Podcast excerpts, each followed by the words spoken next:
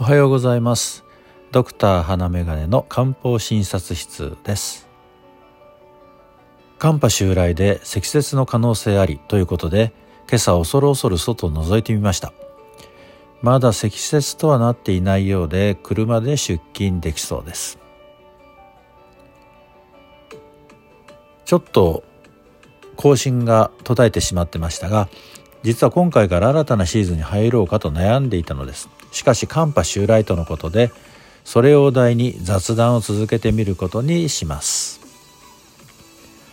多くの方が言われているように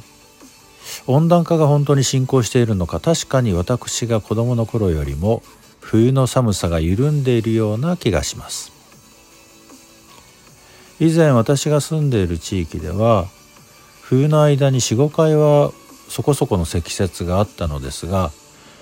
近年ではまあ1回積もるか積もらないかといった具合になってきています。また最近はあまり見かけませんが手が赤くなってかゆみを訴えているいわゆる霜焼けとなっているような子が昔は何人もいたような気がします。今よりも寒いですし衣類などもお粗末でした。当然ヒートテックなんて存在しませんよ。学校につけていく手袋といったら細い毛糸で編んだ薄っぺらなもので雪合戦なんかをするとあっという間に中まで冷たい水が染み込んできてそんな濡れた手袋をしたままでいるよりも手袋を取った方がまだましといったような状態になってしまいました。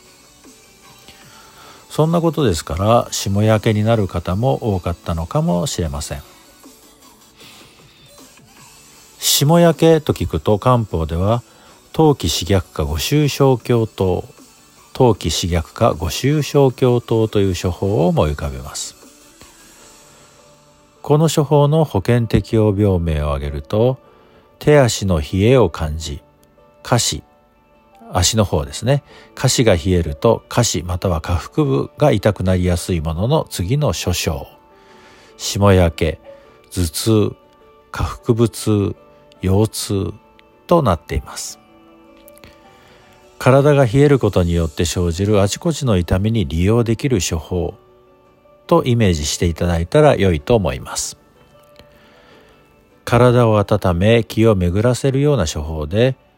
五種油という生薬は体を温めるとともに痛みを取ってくれる作用があります。陶器は血の巡りを良くしてくれる生薬ですね。細心や芍薬もその効力をアップさせてくれます。もし皆さんの中で冬になると手足が手が痒くなると冷えると手が痒くなるとか赤くなるとかあるいは冷えてくると下腹が痛くなる。といったようなことがあるようでしたらこの冬季刺逆化五臭小胸糖というのを思い出してみてください。津村でしたら38番。38番となります。さあ冬本番。普段から冷え性を自覚しているような方は体を冷やさないように衣類などを調節して体を温めてくれるような食事をとるようにしてください。そうやっていてももう一つなんか足りないな。体が冷えるなという時には漢方のことも思い出してください。それぞれの人の体質に応じ症状を考え季節にも考慮することができる漢方薬を味方につけうまく利用できるようになると体調を整えつつ四季の移ろいを楽しめるようになるかもしれませんね。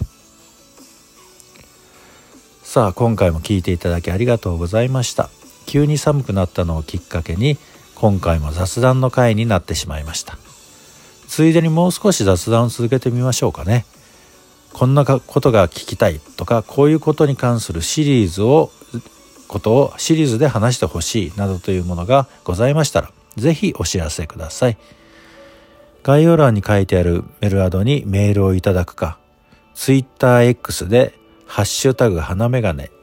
ひらがなで花眼鏡をつけてつぶやいていただくか Spotify でお聞きの方は感想欄に入力していただくなどの方法でお伝えください。よろしくお願いいたします。さあ今日は日本海側を中心に積雪の恐れがある範囲が広いようです。皆さんどうぞ気をつけてお出かけください。そして素敵な一日となりますように。ではまた。